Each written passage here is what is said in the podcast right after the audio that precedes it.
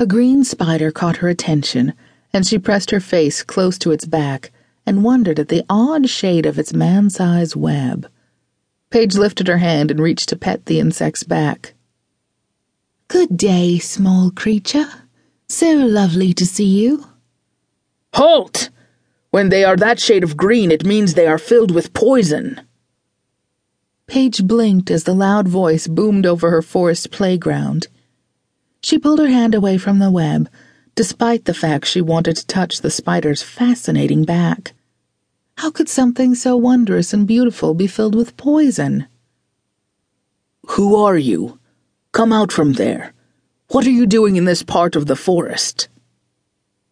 Paige leaned around the spider's tree, touching the opposite side to peek at the person who spoke. Her hand caressed the rough bark, gripping it as she pressed her weight forward. She worked her fingers against the bark, liking the pressure against her tingling nerves. His voice was strange, accented in a way she had never heard. But what did that matter? She understood his words easily enough. Unnaturally shy, she watched him with wide eyes. Come out. I will not hurt you. I promise. He gentled his voice and swung down from his mighty horse. She had never seen a creature so big and thick with muscles. The forester men were lean and tall, like the trees that filled her homeland. His horse was huge, too. Paige guessed it would have to be to carry such a man as this. He wore a loose shirt over tighter breeches Boots laced up his calves over the pants. A sprinkling of hair exposed through the open laces of his shirt caught her attention, as did the puckering of a scar. Her eyes lifted to his hair, messed up and accented with bits of the forest. Bright ribbons caught her attention. They fluttered in the breeze like small flags. Fairy, she whispered, realizing this must be what the flying pests looked like in their own world all big and tall. She looked down at her arms. Was she little now? Would she grow wings? The ferryman lifted his hand to her, drawing her flighty attention back to him. A hint of dark black design showed on his wrist. His fingers curled as if to order her gently from her hiding place. But nothing about this man appeared to be a fairy pest, beyond his ribboned hair. No, he looked big, muscled, strong, extraordinary, delectable. Fairy?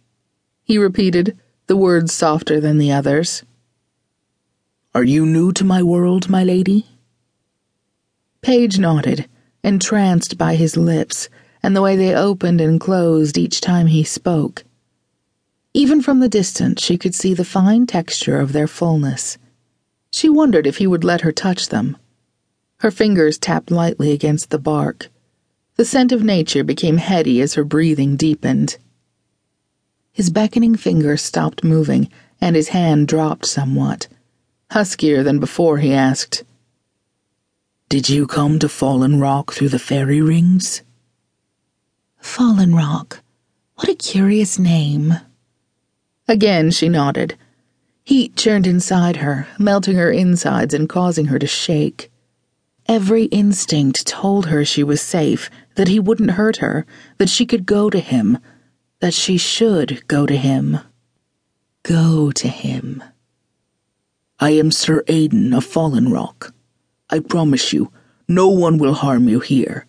You are most welcome, my lady. You are Paige stepped from behind the tree and stood naked before him. Well, naked except for the gauze belt whose ends tickled her thighs when she moved. His words ended abruptly, dying on his still parted lips, as his eyes swooped down and up, only to finally land on her breasts. The brown green orbs lit with an inner magic. She could see it in the way the light reflected in the pools of his eyes. This proved it. He was a fairy after all